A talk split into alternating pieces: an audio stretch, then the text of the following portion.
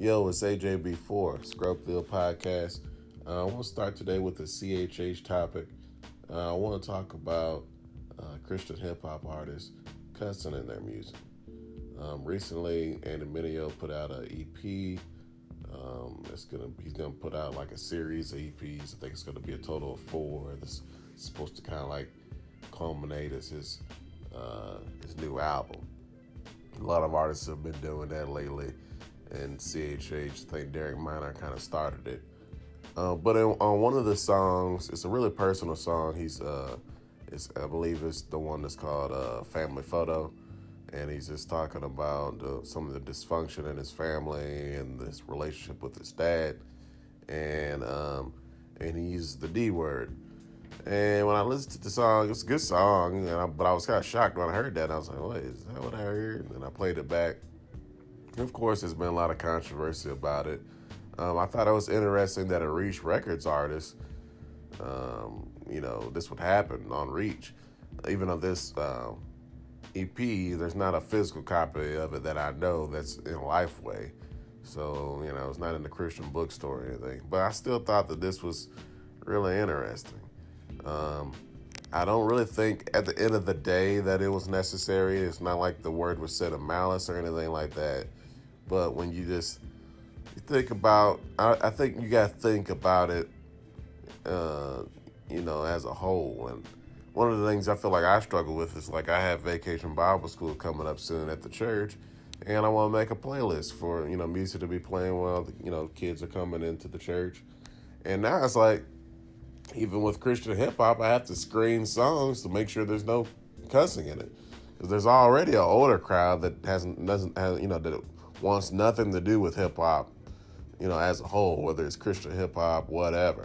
So you know if there's some cussing in it, it's, that's a rap. So, you know, for these Christian artists that are, you know, and this has been happening way before Andy Mineo. I think he's just one of the bigger artists to do it. But, you know, I think it just, it makes things harder. And then it, from a Christian standpoint, it makes you, it makes it harder for us to distinguish you from the world. Um, a lot of people already feel like you know it sounds so much like secular hip hop, but you know, but when you're cussing, I think it's just you know it's hard to distinguish. And I know people have you know their ideas on what the word says on that and everything, but I just feel like at the end of the day, it's not a good idea. What about y'all? What do y'all think? All right, let's keep it going with the CHH topics. Um, nobigdyl. Dropped his sophomore album, Solar. Um, I've been listening to it this uh, weekend. Started listening to it yesterday. Still digesting it. Still getting all the way into it. But I think it's a great follow up uh, to his uh, first album, Canopy. Um, and this what's awesome about this album is you know now he signed the Capitol, so you know this is a big deal. I did see it on the uh, no pun intended but it is on the top uh, iTunes chart for hip hop, uh, doing pretty well. It was up there among the Kanye and the Pusha T albums, so it's, it's doing really well. Um, it feels like it's not as feature heavy as the last project was. It's probably around the same amount though. Um, I, I, do feel like even though this album's called Solar, it does feel a lot more darker uh, than Canopy, but I just feel like nobigdyl's talent is just like off the charts, man. I I really uh, think, in my opinion, that he's one of the top five uh, MCs and artists right now in CHH. He just brings so much to the table. He's so versatile what type of songs that he can make. You know, I, I just think I just think he's got it going right now. I think it's great that he got signed to Capitol so he can get more of a push. Uh, you know, NF is on there as well, and I believe uh, Social Club is still on there. So you know, it's good to see those guys getting more of that shine.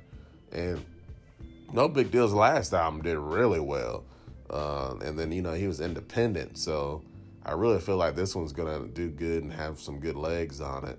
And to me, there's a lot more songs on that album uh, that he can push. And I feel like he did he did shy away from topics too, even though he's on sign of Capitol. Like you know, there are some social uh, issues on there. He talked about Trump and stuff, but I like the way he did it. It was it was respectful. You know what I mean? And then, but he still went in. Uh, but it's, it's definitely a great album. I definitely suggest that everybody go check that out. Uh, I think it's going to be interesting to see how his career uh, continues to grow uh, now that he's on a major label. So I hope it keeps going. And uh, it's to be interesting. I was going to be interested to see if NF drops an album at the end of this year because he's been putting out an album every year. So that's to be interesting as well. See if he's to put one out uh, this year on Capitol. But check out nobigdyl's album. If you haven't checked his first album, uh, Canopy, out, that was like my favorite album of, of, I think it was 2016. It's like my favorite album. So you definitely need to check that one out too. And I believe the stories kind of go together. So yeah, man, check out that nobigdyl. All right. Um, recently, I talked about LeBron and LeBron's legacy.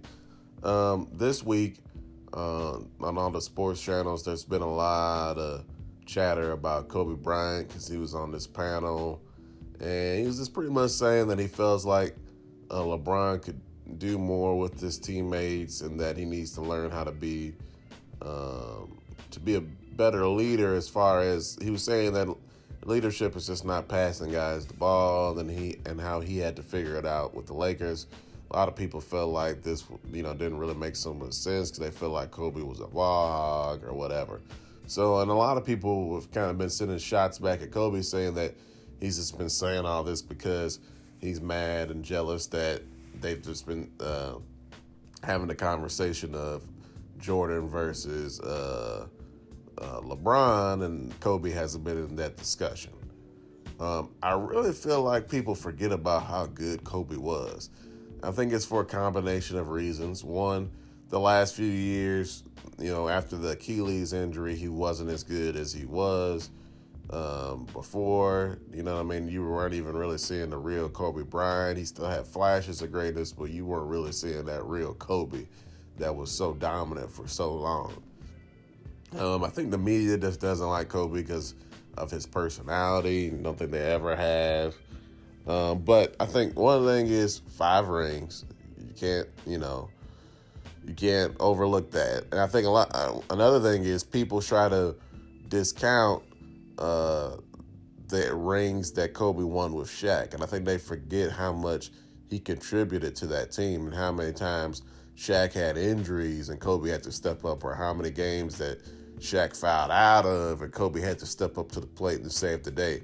And how clutch Kobe was even in his younger years. To me, it really took LeBron James a long time to figure out how to somewhat be a clutch player. Um, you know, I still think at times he's trying to figure that out. And I think um, another thing is Kobe played in a you know a much harder conference in the Western Conference. And I think if Kobe in those prime years when he was playing with a lot of scrubs on his team. Sorry, I had to say it. If he was in the Eastern Conference, I think he would have been able to do a lot of damage just as much as LeBron was. Like LeBron had scrubs on his team, and yeah, he was having 60 uh, win seasons, but you know he couldn't take it all the way because he could make it through those sorry teams in the Eastern Conference. But once he met up with the team in the West, you know, it wasn't happening for him, and a lot of times he didn't even make it to the finals. So, you know, I think people need to really look at what Kobe did.